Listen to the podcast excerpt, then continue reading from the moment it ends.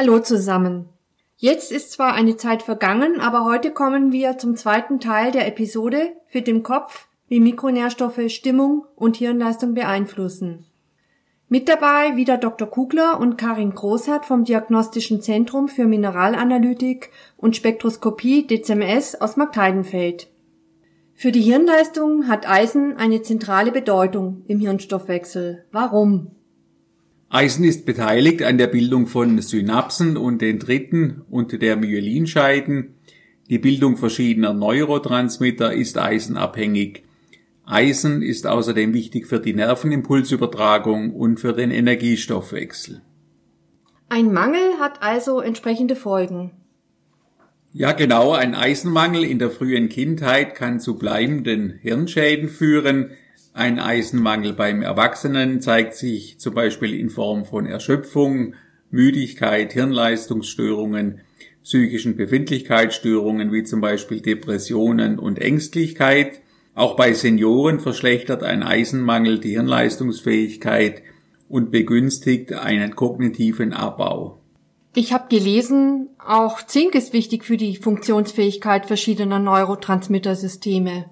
Ja, genau, das ist richtig. Ein Zinkmangel kann zu einer schlechteren kognitiven Leistungsfähigkeit und zu Depressionen führen. Was ist mit dem Spurenelement Selen? Selen ist ein wichtiges Spurenelement mit antioxidativen Eigenschaften. Es ist auch für die Bildung der Schilddrüsenhormone notwendig. Ein guter Selenstatus hat einen günstigen Effekt auf Stimmung und Selen vermindert die Toxizität von Schwermetallen. Und was ist mit Kupfer? Kupfer ist für die Eisenverwertung erforderlich. Kupfer ist auch beteiligt an der Myelinsynthese und am Neurotransmitterhaushalt für die Bildung von Adrenalin und Noradrenalin. Und Kupfer kann auch die Mitochondrienfunktion verbessern. Das heißt, es hat einen Einfluss auf den Energiestoffwechsel. Magnesium ist ja bekanntlich der Antistressmineralstoff. Ein Mangel ruft sicherlich auch Symptome hervor. Magnesiummangelsymptome sind zum Beispiel innere Unruhe, Nervosität, Hyperaktivität, Depressionen, Muskelverspannungen. Was oft nicht ausreichend bekannt ist, dass Magnesium auch für den Energiestoffwechsel sehr wichtig ist. Kommen wir zu den Aminosäuren, die ja auch bekanntlich für den Botenstoffwechsel erforderlich sind. Genau, fangen wir also mit der Aminosäure Tyrosin an. Tyrosin ist die Ausgangssubstanz für die Bildung von Dopamin, Noradrenalin und Adrenalin.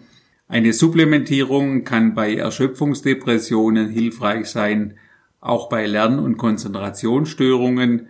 Tyrosin kann die Hirnleistung unter Stressbelastung verbessern. Und die Aminosäure Tryptophan ist die Ausgangssubstanz für die Bildung des Neurotransmitters Serotonin. Ja, das ist richtig und auch von Melatonin, das ist ein Epiphysenhormon. Eine Verbesserung der Tryptophanverfügbarkeit kann unmittelbar die Serotoninbildung im Gehirn steigern und Menschen mit Depressionen haben häufig niedrige Tryptophankonzentrationen. Kommen wir zu den Aminosäuren Cystein und Lysin.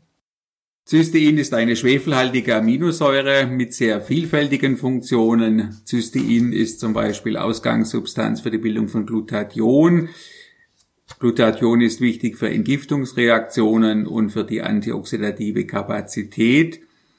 Und es wurde jetzt mehrfach nachgewiesen, dass N-Acetylcystein einen günstigen Effekt bei vielen psychiatrischen Erkrankungen hat als Zusatztherapie. Lysin ist eine essentielle Aminosäure. Eine Supplementierung kann nützlich sein bei mentalen Stresszuständen. Lysin kann die psychovegetative Labilität und Ängstlichkeit vermindern und auch Kombinationen aus Lysin und Arginin sind wirksam. Glycin ist auch noch eine interessante Aminosäure. Warum? Glycin ist ein inhibitorischer Neurotransmitter und Ausgangssubstanz für die Bildung vieler Stoffwechselprodukte, kann zum Beispiel eingesetzt werden bei muskulären Verspannungen, bei Panikattacken, Ängstlichkeit, Schlafstörungen, Gedächtnisproblemen und Aufmerksamkeitsstörungen. Gibt es noch weitere Aminosäuren, die für die Hirnleistung wichtig sind? Es gibt noch welche, zum Beispiel Serin. Serin ist die Ausgangssubstanz für die Bildung von Cholin, Acetylcholin und Phospholipiden. Die Phospholipide sind dann wiederum wichtige Bausteine des Myelin. Und dann ist noch Taurin zu erwähnen. Taurin ist eine schwefelhaltige Aminosäure und wird als Neurotransmitter oder Neuromodulator eingestuft. Taurin hat dämpfende und nervlich stabilisierende Eigenschaften. Was ist mit Carnitin und Coenzym Q10? Diese sind doch wesentlich für den Energiestoffwechsel der Nervenzellen, oder? Ja, genau. Coenzym Q10 spielt eine wichtige Rolle für die Funktion der Atmungskette. In der Atmungskette wird ja das Energiemolekül ATP gebildet.